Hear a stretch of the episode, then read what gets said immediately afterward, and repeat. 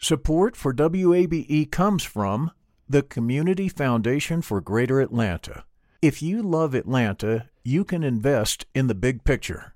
Learn more at cfgreateratlanta.org. I'm Earlonne Woods. I'm Nigel Poor. We're the hosts and creators of Ear Hustle from PRX's Radiotopia. Ear Hustle is a show about life inside prison, but it's not your typical prison podcast. In this next season, we've got stories about the objects people keep inside their prison cells, about residents in a women's prison who say they want to stay there, and the most beautiful prison garden Earlonne, I will never forget it. Ear Hustle stories about life on the inside told by those who live it. Find Ear Hustle wherever you get your podcasts.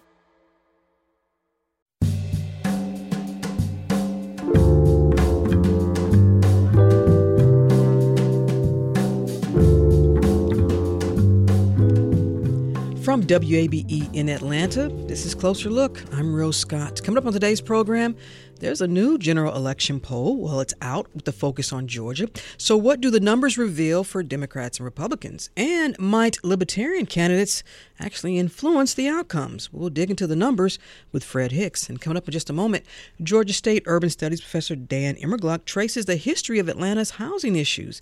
It's all in his new book, Red Hot City Housing, Race, and Exclusion in 21st Century Atlanta. Looking forward to that conversation as well because y'all have been tweeting about it. But first, this Fulton County Sheriff Patrick Labat has a very big ask from the Fulton County Commission today.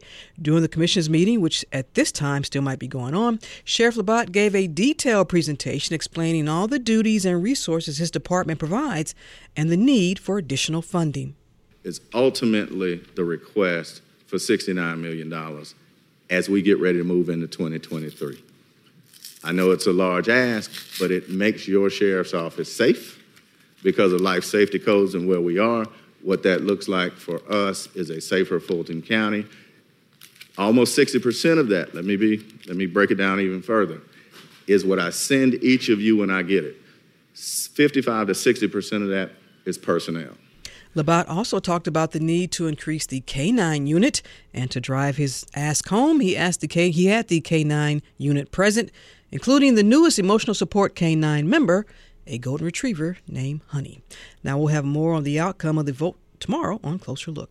In other news, Georgia U.S. Senator Jon Ossoff is calling on the U.S. Department of Justice to report accurately details that occurred in jails and deaths that occurred in jails and prisons. As Emily Wu Pearson reports, the senator, in a hearing yesterday, says there were nearly 1,000 uncounted deaths in the last year alone a Senate subcommittee found the failure to report deaths in correctional facilities was preventable, especially as states receiving certain federal funding are required to report how many people die in custody to the Department of Justice. But in the subcommittee's report, the investigation found widespread failures, including no data from 11 states or any jail death numbers in 12 states from October through December 2019. Advocates say without data, problems can't be addressed. Matthew Loflin died while awaiting trial in Chatham County Jail near Savannah. His mother, Belinda Maley, shared a recording of the last time they spoke. I love you, Matthew. They're going to cut us off. I love you too. I'm going to die in here. Maley testified she tried everything she could to get her son out of jail and receive proper medical care for a heart condition. Corizon Health provided medical services to the jail at the time, and in a statement, said they are always deeply disappointed when confronted with serious medical occurrences, but they are part of the job of caring for patients in challenging circumstances. Congress members have demanded a solution from the Department of Justice and continued monitoring of the data. Emily Wu Pearson, WABE News. The state commission that oversees Georgia's stalled medical cannabis oil program is expected to move forward today. WABE politics reporter Rahul Bali says it could bring access to thousands of Georgians who have been waiting for years. The state's Medical Cannabis Commission is expected to award up to six production licenses for in state manufacture of low THC oil. For more than a year, the original group of approved producers have been tied up in the state's protest process. Whether it's the same producers or new producers that get the licenses, they have up to one year to be operational. Low THC oil is used for a range of conditions, including ALS, certain seizure disorders, MS, and severe autism. There are more than 42,000 patients and caregivers on Georgia's low THC oil registry. Rahul Bali, WABE News, the state capital. So, have you made your Thanksgiving Day travel plans? My sister just asked me last night. More than half of Georgians traveling this Thanksgiving will have their plans finalized by the end of the month. That's according to AAA. And as we hear from Christopher Alston, there's a reason that could be important. If summer travel is any indication, the nation's airports and highways will be especially busy this Thanksgiving travel season. AAA says booking early will help get you a better price on flights that are more convenient for your schedule. The group's recent survey shows nearly half of respondents are nervous the airlines will cancel or delay their flights, while 12% worry about COVID. Meantime, AAA says travelers generally wait a bit longer to buy tickets for the December holidays. Nearly a third hold off until November or even December itself to make those purchases. Christopher Alston, WABE News. And finally, this weekend, Atlanta Mayor Andre Dickens and others will be at a site of the former Chattahoochee Brick Company. City officials say they'll discuss plans to honor the people who were victims of forced labor there at the turn of the 20th century. Lily Oppenheimer has that. Post Civil War, the Northwest Atlanta site used forced convict labor to mold bricks for construction to rebuild the South.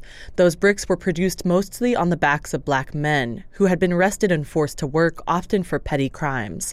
Conditions were so brutal that many died there. The nonprofit group, the Conservation Fund, has now bought the 77 acre property. Now the land will have a memorial and park to honor those workers. The ceremony, which is open to the public, is set to start at 10 a.m. Lily Oppenheimer, WABE News. And coming up next, just how did Atlanta spiral into its current housing crisis? That conversation coming up next.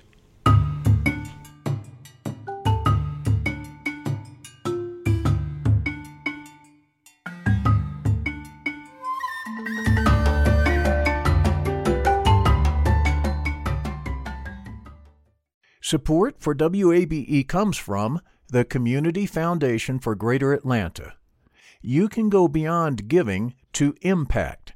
Learn more at cfgreateratlanta.org.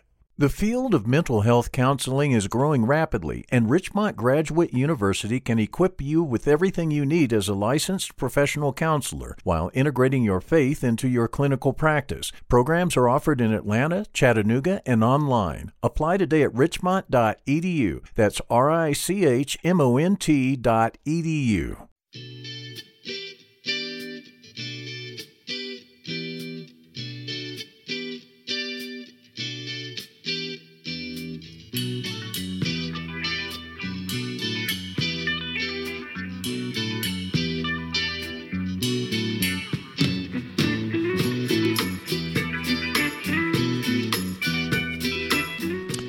Never gets old. The great Isaac Hayes.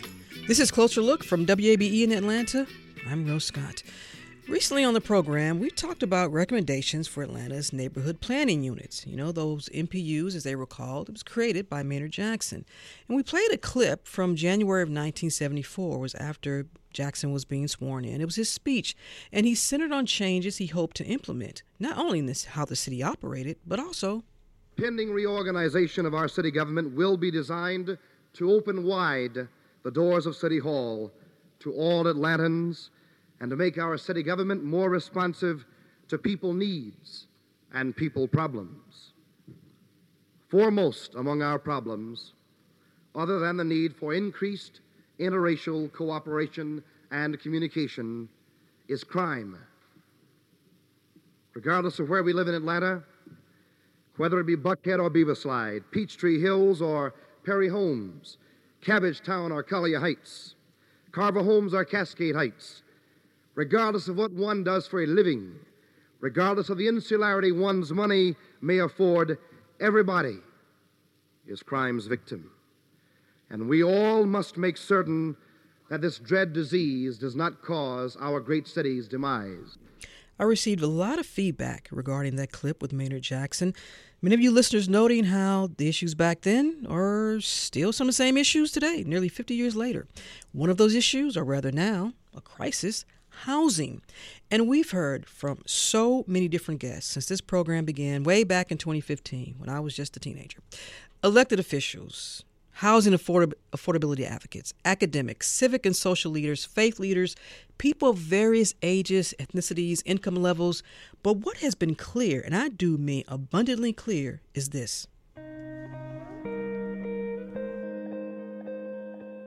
what's happening in the city, many of the communities that have really stuck through the hard times, and now the redevelopment's coming, people are getting pushed out and they are not there to reap the benefits when they've lived in a food desert or when their schools have been failing. Those people deserve to reap in the benefits of what the city is is becoming.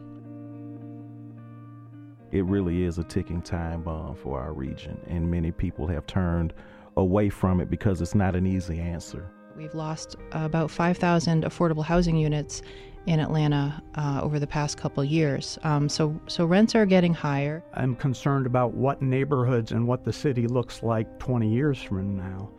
Do we have a beltline that is just for the affluent? Do we have a city that's just for the affluent? I think one of my initial evaluations is that we may have lost sight of people a little bit. There's 10,000 seniors that enter the market every day, but there's not 10,000 units being built for them to live in. This is a crisis stage right now. We're not approaching a crisis stage, we're already in it. I would assume I am the target demographic. I am a young millennial. I really just don't know who the people are that are affording these places. If you look up on the horizon, the change that's coming is a tsunami. and if we don't match that shifting the way that we see the world, we know we're not going to be able to live here. Voices from 2019, some are very familiar, including my next guest. The question is how did Atlanta get to this housing crisis level that it's at? Perhaps it can be found in a new book. It's called Red Hot City Housing, Race, and Exclusion in 21st Century Atlanta. And its author, Georgia State University Urban Studies professor Dan Immergluck. He's been on this program many times. First time as an author. Welcome back to the program, Professor. I appreciate you taking the time. Thank you for having me, Rose. Before we dig into Red Hot City, I want to open up by taking a look at the entire nation because, as mentioned, Atlanta, look, this has been happening all over the nation, but it was something that David Dworkin from the National Housing Conference wrote. I'm going to read this quote here. Quote, two issues define our new housing crisis. How we address them will determine how our economy bears the next recession and what kind of a country we will be in in the decades ahead. Professor, how much truth is in Dworkin's assessment? There's a lot. Um, uh, it's true that a housing crisis that existed 20 years ago just in or primarily in coastal large cities like San Francisco and New York um, has spread throughout the country. Um, but Atlanta leads the list. We we have some of the highest increases in rents some of the highest increases in home values, and we have some of the weakest support systems for affordable housing. That being said, when you mentioned, you know, what could t- take place in the next 20 years, but listen, we're able to actually identify what's even taken place since I had you on that show on that roundtable. I'm going to go back to July 8th of 2019 in this program.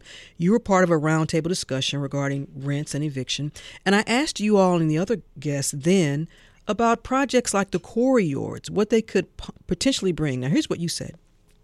The way I see Quarry Yards, it's one of the biggest developments that will hit the city in the next few years. And it's kind of rinse and repeat, meaning we had the Beltline, and we've now had over 10 years of really gentrification coming out of the Beltline. And we've had 10 years to change policy. Mm-hmm and really policy hasn't changed. So we have these very large developments that are basically engines of gentrification.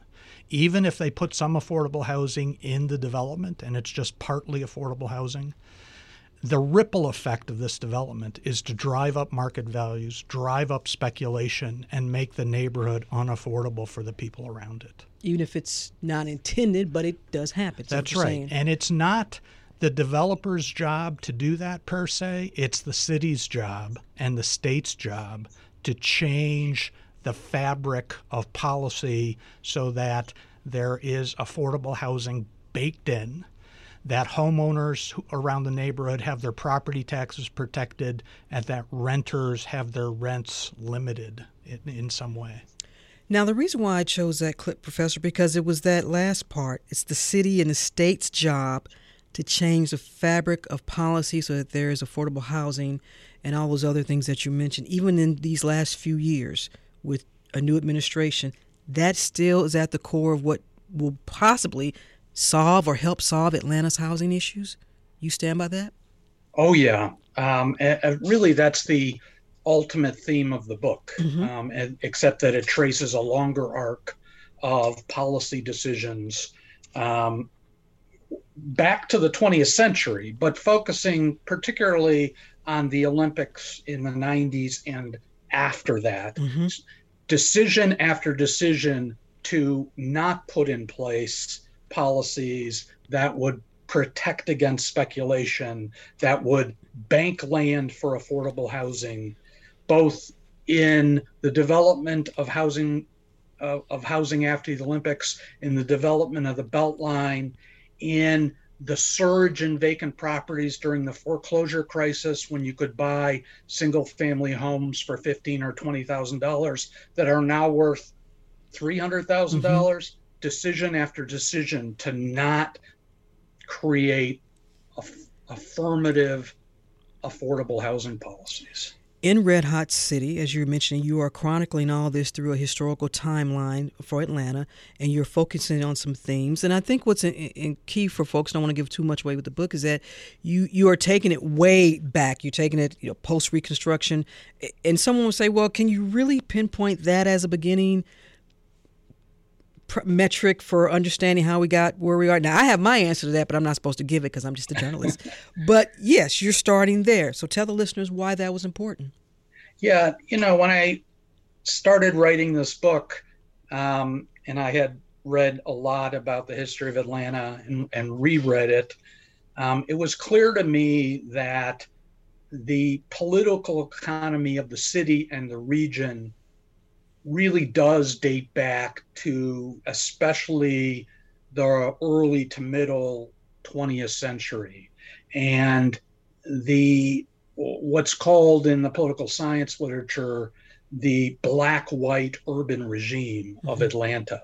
This partnership between the white corporate power structure and the developing black power structure and and in housing and urban development basically the partnership between them and the the lack of contesting that power structure and the lack of looking out for particularly lower income and working class blacks Mm-hmm. in the city black households that was a that was a recurring thing as urban renewal came in as the city expanded in 1952 to capture Buckhead, and that was done so that the city wouldn't become majority black for a while. And then once the city did become majority black, the continued efforts to draw in a wider, more middle class population, especially with the Olympics, and then the demolition of public housing to really, you know, scatter those folks outside the city. Um, and attempts to kind of clear the way for gentrification. What is your response to someone who says, well, you also have to add in that there are federal policies or their lack of some federal policies that also contributed to that? We can think of redlining, we can think of obviously the discrimination for black soldiers when they came back after fighting everyone had access to all this funding. Well depending on where you lived you depend on where you what you were going to get if you got anything at all. So if someone says well professor that's clear you want to you want to focus on that maybe atlanta policy but you have to throw in federal policies or their lack of fair policies for blacks as well. And that it in fact impacted all the cities and particularly cities like atlanta. That's an excellent comment and i, I think uh, as my response is I, I I do lay significant blame at the footsteps of the federal government, both in the 20th century mm-hmm. and in the 21st century. Um, as you say, redlining, uh, urban renewal policies favored, you know, clearance of black neighborhoods.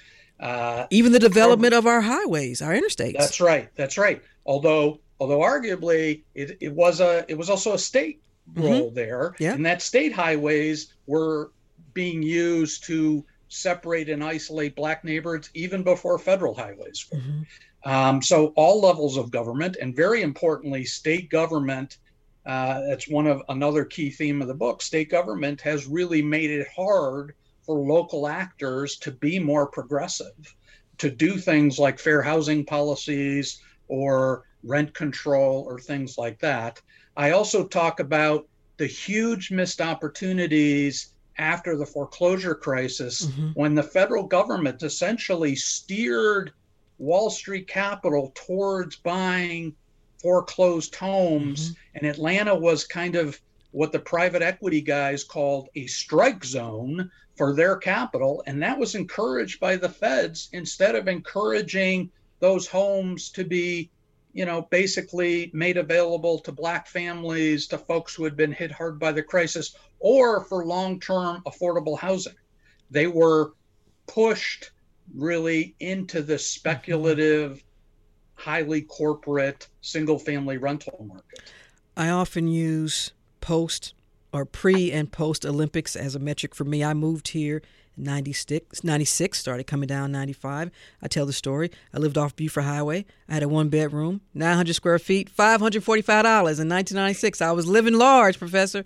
Now, you don't want to know what we're paying now, but I think the, the post, the pre and post Olympics is a pretty good metric when folks look at, folks like yourself, look at how Atlanta's current housing crisis got to where it is because we saw development come in but also, you write about this too, because I think it's important to get to this. You write, quote, after it became clear that Techwood would be redeveloped somehow, the site's vacancy rate began rising. In June 1990, before the city had won the games, the occupancy rate was over 92%. By April 93, after the AHA had stopped admitting new tenants after previous tenants moved, it had dropped to less than 50%. By August of that year, it had fallen to 38%. And then you go on to talk about how it fell to 6% by the end of 94. How big of a role does the reimagining, you know, whatever you want to call it, of the Atlanta Housing Authority and with new leadership coming in, how cr- critical has that been and where we are now with Atlanta's housing issues? Yeah, uh, it very critical. Um, couple things. One is, as you say, federal policy played a role, and the kind of planned abandonment of public housing by Congress and the federal government, the lack of funding contributed to the decay of many public housing sites across the city. But Atlanta Atlanta had one of the worst performing public housing authorities in the country in the 80s and 90s. And it's true that uh, Techwood, East Lake Meadows, these were not great public housing locations. Sure. I don't want to romanticize this. Sure. But the first proposal from Hope from the Hope Six program that came in '92, um, the, the federal program, to use Hope Six monies for Techwood was not to knock it down. It was to the first proposal was to renovate Techwood. Mm-hmm because this was the first new money, federal money coming in to public housing in a long time. And the mayor at the time, Mayor Campbell, mm-hmm. appointed Renee Glover mm-hmm. and uh, head of the HA, and they had a very clear ideology. And if you in in all of the reading on on this stuff, mm-hmm. that they wanted to basically what I call displace and replace public housing residents with new quote unquote mixed income developments, but where the mixed income meant very few low income, truly low income residents, some what they call, and I don't like this term, workforce housing, mm-hmm. and then uh, really a majority market rate housing. So the number of units shrunk dramatically at these sites and the value of these properties over time be, increased a lot. And that, in my mind, was the real motivation behind the public housing quote unquote transformation, but really public housing demolition in the city. And again, I think it it was if you look at the locations, mm-hmm. Techwood, Grady Homes, mm-hmm. Eastlake, these are all places that have really been the beneficiaries, or at least the land values, of public housing as revaluing that land for development. To me, that was the real purpose of this stuff. And we didn't, the housing authority didn't even track well the residents who were in those locations mm-hmm. and what happened to them. So it was planned abandonment, essentially, particularly of Techwood. As you say, it was essentially fully occupied around 1990. Mm-hmm. And well before the redevelopment happened, it emptied out because the housing authority disinvested from the site. You mentioned Mayor Campbell, and if you can, if you feel you could, had to do an assessment from with your research because I played Maynard Jackson. I always play Maynard Jackson clips, and people email me, "Why you play Maynard Jackson clip?" I think it's important because I think that's always another metric that people want to use when we talk about how Atlanta has progressed, or is progressing, or as someone told me last night, is regressing. But you look at the, all the, all the administrations: Maynard Jackson, Andy Young, Bill Campbell, Shirley Franklin, Kasim Reed, Keisha Lance Bottoms, and now Mayor Dickens. Are you able to give the reader any insight into any of those administrations that was on track? To trying to figure this out in terms of its housing affordability and its issues? Sure. Um, you know, the book is not an attempt to grade administrations sure. or single out administrations in any way, because to be honest, I think in the long run, they mostly, uh, with some exception in the first Jackson administration, did kind of follow Mayor Hartsfield's urban regime model of mm-hmm. basically co-opting black leadership with but where the real power remained with corporate leadership um, May, mayor jackson tried to push back on that in his first term he clearly tried to prioritize the needs of low income residents in the city mm-hmm. um, he got very quick pushback from the corporate community he basically got called into the principal's office, if you will, and was treated with severe hostility by kind of this existing power structure that he was interrupting. Well, take that I'm for afraid, take that. Well, well, hold on. Take ahead, that for our listeners ahead. a little bit further. When you say called into the principal's office, I mean, can you be a little bit more specific? You're talking about the, in terms of the the big economic called into Coca Cola's office. Okay, that's specific. That's what I wanted to hear. Right. Yeah, I mean, uh, so you know, the regime was dominated and still is by these large corporate players. The the the particular corporations change sometimes over time, although Delta and Coca Cola are still in there, mm-hmm. um, and the particular actors change. But that's you know, there was a lot of. Uh, I mean, those folks opposed Jackson being elected in the first place, mm-hmm.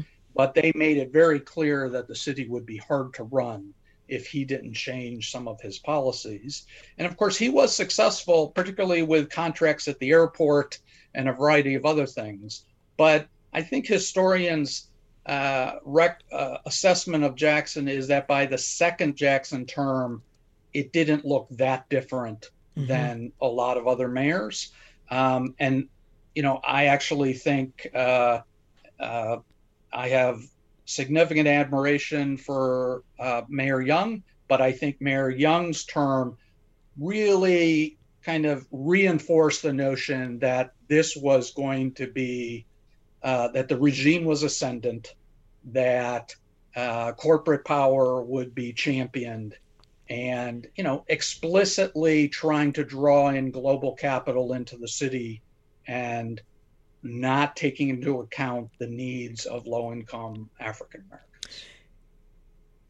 Is Atlanta at a point, and I've asked this question before, whether you're talking about what did or did not happen under these administra- administrations, is Atlanta now at a point where you it's too late to try to fix it? It's too late to implement new policies, the fabric that you talked about, and is it too late?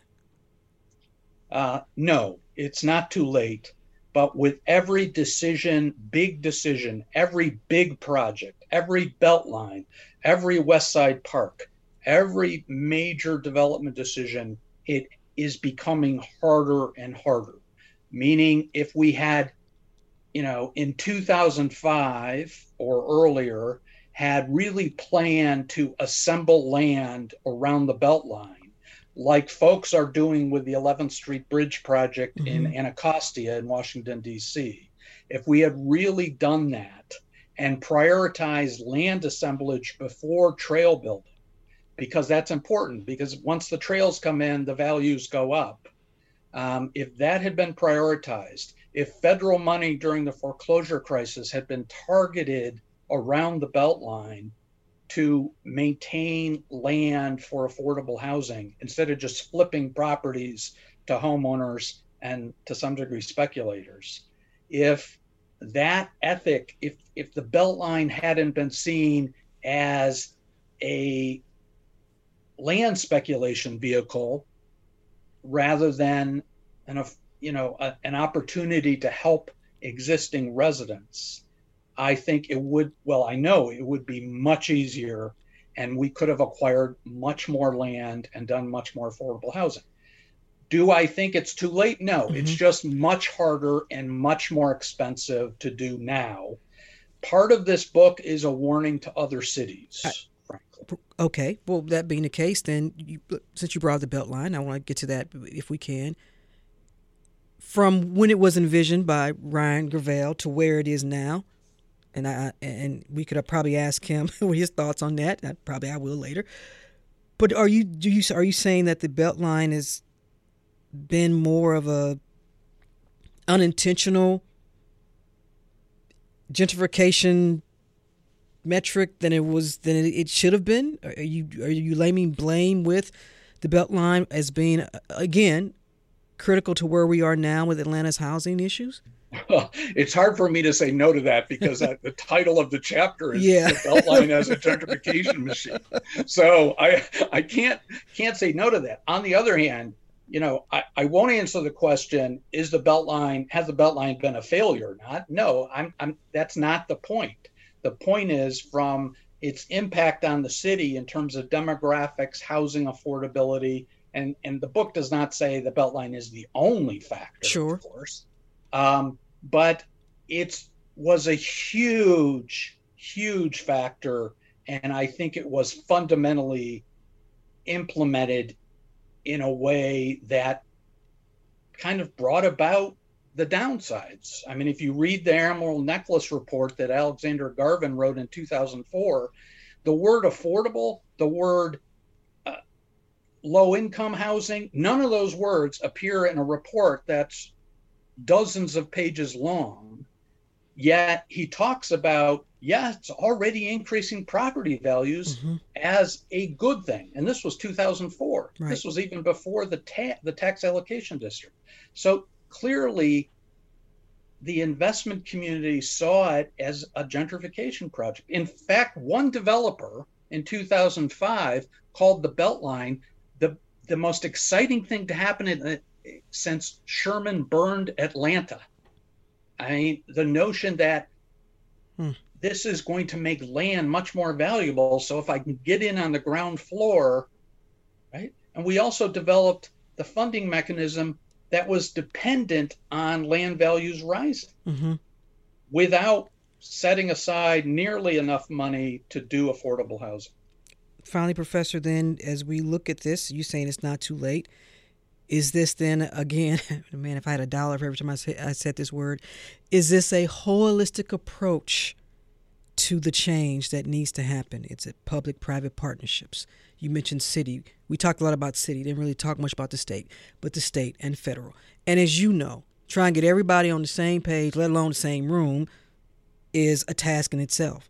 But is this something that we just have to policy our way out of? Cities have to policy their way out of this crisis yeah, we have to policy our way out of. And let me talk about quickly about public-private partnership.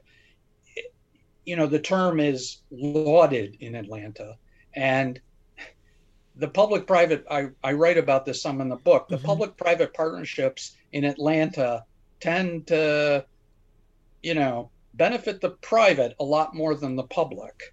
Um, and they tend to lead to really not public policy driven solutions, but by solutions that benefit private interests, particularly landowning, property owning interests. Mm-hmm. Um, and I don't want to be naive. Uh, this the book does not focus only on city policy. Sure. It definitely talks about the limitations imposed by state policy with a, a red state legislature.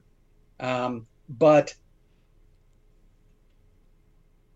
it's you know the the mayor of Atlanta, the the council city council in Atlanta being the biggest city in the state and being, you know, having a huge amount of property wealth needs to take the lead to organize at the state level mm-hmm.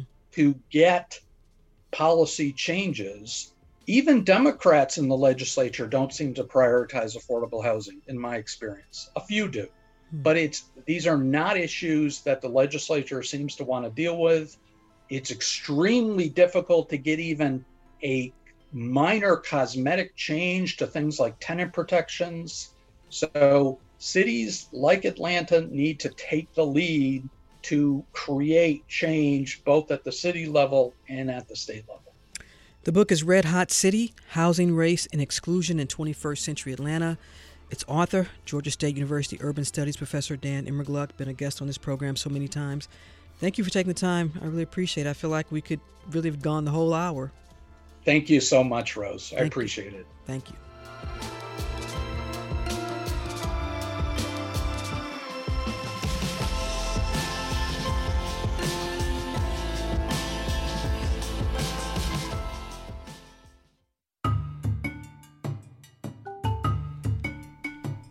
And Closer Look continues from WABE in Atlanta. I'm Rose Scott. All right, unless you're driving or on one of those electric scooters, raise your hand if you're just a little bit sick and tired of all the campaign ads. Of course, it's a lot right. I know, it's a lot right now and will be for another month. But in other words, hang in there, everybody. So we'll deal with it. Meanwhile, a new general election poll, courtesy of the AJC, is out with a focus on Georgia. Now, depending on whom you ask and what political party they're supporting, it's good news, not so good news, or still a toss up. So, time to dig into the numbers with our numbers guy, Atlanta based political strategist Fred Hicks. But today he's wearing his polling demographer hat, so to speak. Welcome, Fred. Thank you, Rose. Glad to be on. Do you have a demographer hat that you wear when you're doing this program? I do. I do. I do. It has all kinds of numbers like pi repeated out to the 25th, you know, uh, extent or something. All right. I don't know. So I printed out all, I don't know, 20 some pages of, of the AJC 2022 general election poll. All right. So, first of all, just in general, your overall view of the poll, and be fair in your analysis. Absolutely. You know, the one thing we always say is that polls are a snapshot of where things are at that particular moment. And so, as we are about a month away from early voting, this gives you an idea of where things would be or how things would go if the electorate looks like those who were polled and if the election held were held today. And so, what I would say to that is that there's good news and bad news uh, for both Republicans and Democrats in this.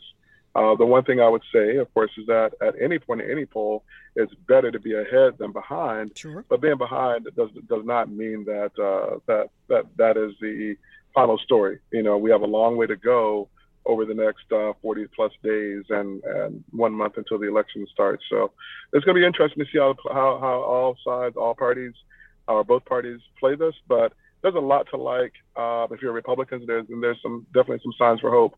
Um, if you're Democrats in the survey.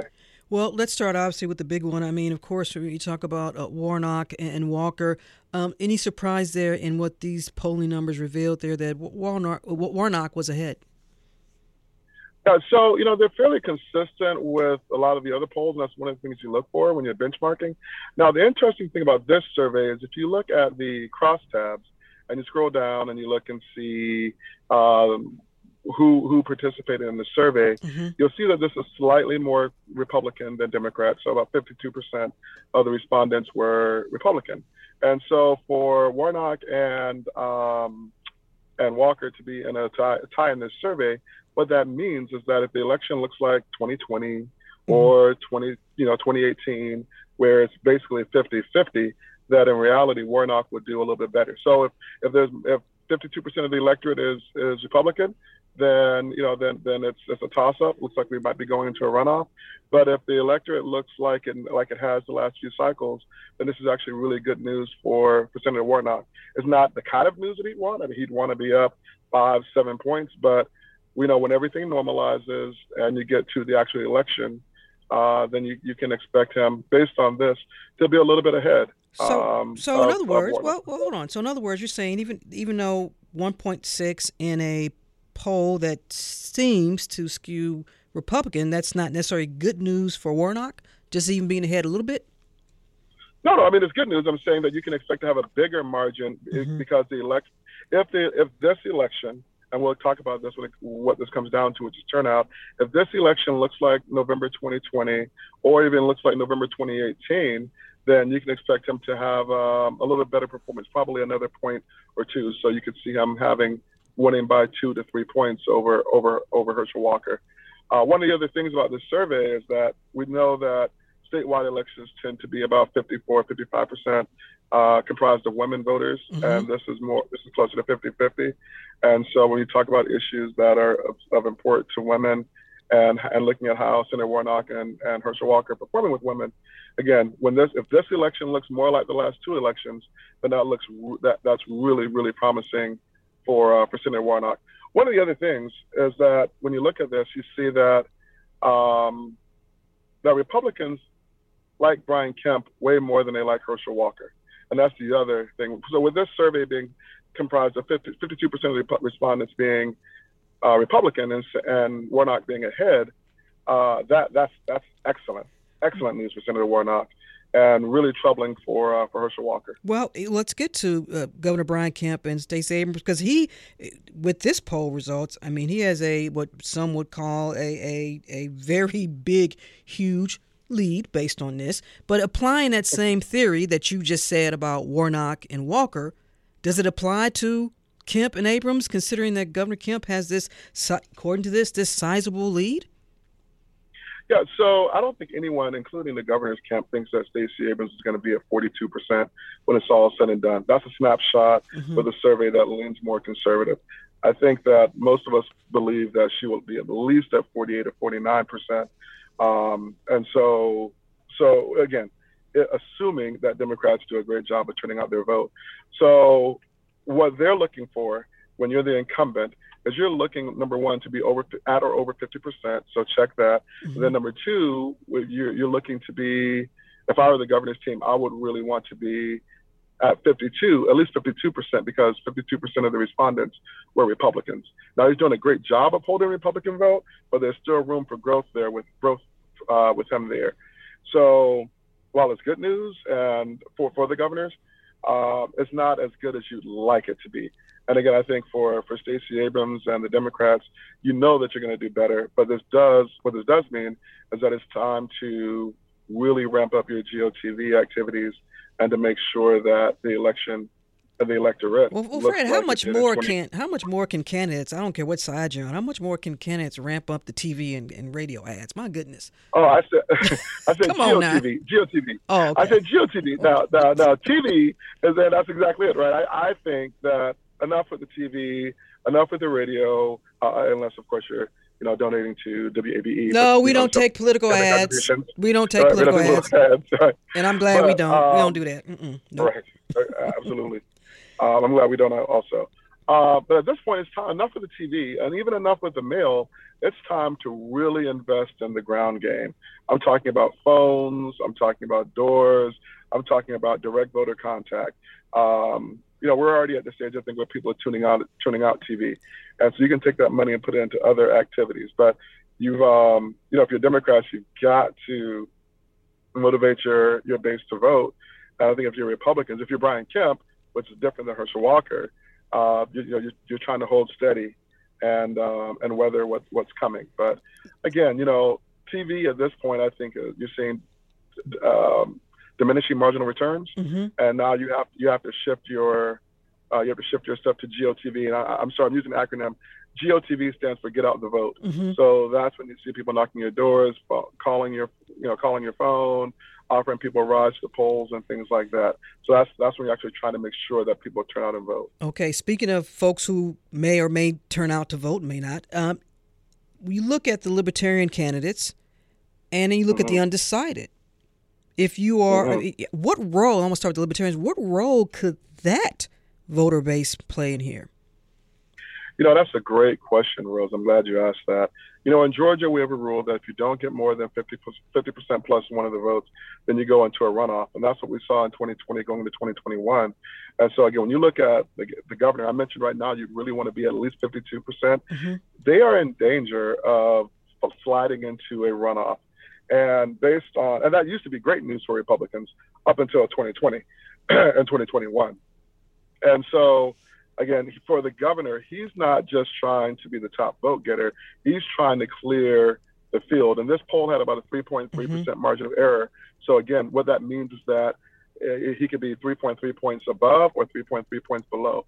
So, what you, if you're him, if, if I'm if I were on his team, my goal in this poll would have been to be at 53.3 because that means that we've, in, in effect, we've definitely cleared the 50% threshold.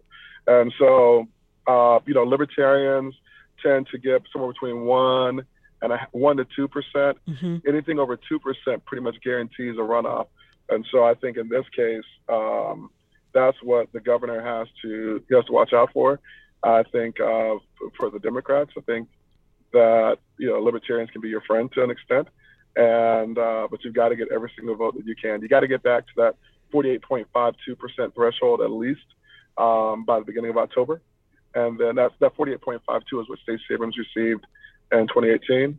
So that you can then try to get over the hump. But you know, at this stage, it's really going to. It sounds basic to say it, mm-hmm. but it's really going to come down to who turns out, who comes out to vote. Yeah. And so we look at these things about enthusiasm, right? Mm-hmm. So are you able to are you able to create enthusiasm? Are you able to create a sense of motivation? Uh, for Democrats, you know that Republicans are motivated. Georgia Republicans are, are not happy about losing the state. They're not happy about the Biden agenda. They're not happy about a lot of things that Democrats. Well, and that's done, my so next question. That, that, that's my next question, Fred. Because then, for both of these major parties here, do you want to focus on the now and the immediate in terms of how people are trying to live, their their current quality of life? which of course we know with the inflation and recession looming and all that, or do you try to gamble still on the 2020 election was stolen, January 6th, all of that? Do you try to still engage your voters with some of the the past, or you got to focus on, hey, how is this voter doing right now, and I've got to I've got to hit them where they're living. I got to focus on how are you doing right now? What's your quality of life? Yeah, you know, the Republicans have made a pretty clear decision to move beyond the 2020 election and focus on inflation and quality of life. Um, all the commercials seem to indicate that. All the mails seem to indicate that. You know, the, this poll came out yesterday, and the, probably the best news for Democrats that came out yesterday, obviously, was not the poll, but was that uh, the news that President Trump is looking at coming to Georgia after the Senate debate on October 14th. And so, in support of uh, in support of Walker, because I, I doubt he's coming to right. support Brian Kemp, right? Right. Or right. Raffensperger. Walker, Walker and Burt Jones, Burt Jones. Uh, his his endorsed candidate for lieutenant governor. But that's great news for Democrats. We talked about the last the last two times we was on. I was on is that that's the one thing if you're Republicans you don't want to have happen because it takes people off the fence. Listen, you know, again, whether whether people like it or not, uh, Republican voters rejected Donald Trump in 2020. They rejected his, his, candidates in 2021 and in the Republican primary. Again, Raffensperger and Brian Kemp were not Donald Trump people. He did not mm-hmm. want them, and they defeated his people. So having Donald Trump come uh, right at the start of early voting is really the worst thing that could happen to Republicans right now. It is one of the best things that can happen for Democrats to to swing those independents and those undecideds um, over to the Democratic column because How? it puts Trump right back center and on the ballot metaphorically. Might we or, see the Republicans statewide here at least try to present a unified force, much like we might expect with the Democrats? I mean, just so you can get folks to vote down ballot, the same party. Is there a different strategy here? It seems like it would be for the Democrats as opposed to the Republicans. Yeah, I think there are two different strategies. You know, Republican voters are different than Democratic voters, um, and so the, the, number one question that both sides are going to have to try to figure out is, um, do you just want to try to pull out your? Can you win with your base, or do you need to try to pull some other people over? And that's going to dictate a lot of things. So, again, if you're trying, if you're Governor Kemp and you're saying, okay, I need to hold the base and pull a few people over, then you don't really want to be with Burt Jones or Herschel Walker, two Trump endorsed people, because that pulls you in a different direction and, and it puts you pulls you into a debate that you don't want to be in. Again, the 2020 election, extremism, and things like that. Um, if you're the Democrats, running as a slate is very, very, very can be very effective based on the diversity. Again, you have uh, a white male and Charlie Bailey, you have mm-hmm. the first Asian American and Bee Nguyen, you have black women, you have a lot of diversity and a lot of and some geographic diversity that such I don't think honestly I don't think the Democrats are, are taking advantage of that when you when you're talking about uh, schools you're talking about AG uh, Attorney General and all of that. So it would be more beneficial to the Democrats to embrace the slate and to highlight the diversity and the background of the people up and down the ballot. But I think if you're Brian Kemp, you want to keep running your own race. You mm-hmm. don't really want to be attached to Herschel Walker or Burt Jones. So I got about a minute left. Let me get this in for you. Is there a voting block that is crucial for either party? Last time we talked about Stacey Abrams saying she needs the black male vote. Is there a key voter block here for the Democrats or the Republicans that they have to get a certain percentage in to win? Let's yeah, just say for governor. Absolutely. So you see that Stacey Abrams is really struggling with the male vote in this poll. She's below 40%. mm hmm So mm-hmm. black men would be the easiest group for her. So absolutely, I still believe, actually, I believe even more so that black men are an, uh, a vital voting bloc for her.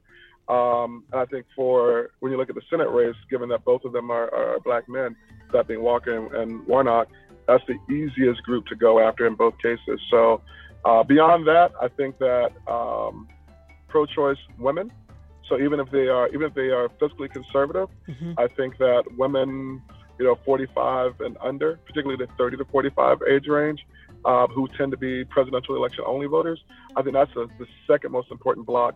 Again, if you're talking about the heartbeat bill and reproductive health sure. and things of that nature. So I think those are the two groups: black men and then women. Uh, presidential year election only women who are 30 to 40 years of age, All 30 right. to 45. I'm sorry. All right, Atlanta based political strategist and polling demographer Fred Hicks. As always, we appreciate the conversation. Just bear Thank with you. us. You, so you say bear with it one more month for all those ads, huh? at, at, least, at least one more month. We go into a runoff, you know, that, hey, we got, that means we're going to see this instead of uh, parades for Thanksgiving. All right. Thanks a lot, Fred. I appreciate it. That's it for this edition of Closer Look. Our producers are LaShawn Hudson, Daniel Razel, and Pat St. Clair. Our engineer for today was Daniel, but Kevin Rinker's our engineer because he rides a bike. A reminder to let us know your thoughts on today's program or any others. Send me an email, rose at wabe.org, as you all have been doing throughout the show. If you missed any of today's program, it's always online at wabe.org slash closer look. And of course, Closer Look weeknights at 7 p.m., as well as on our podcast. So subscribe wherever you like. Stay tuned to 90.1 WABE Atlanta. I'm Rose Scott.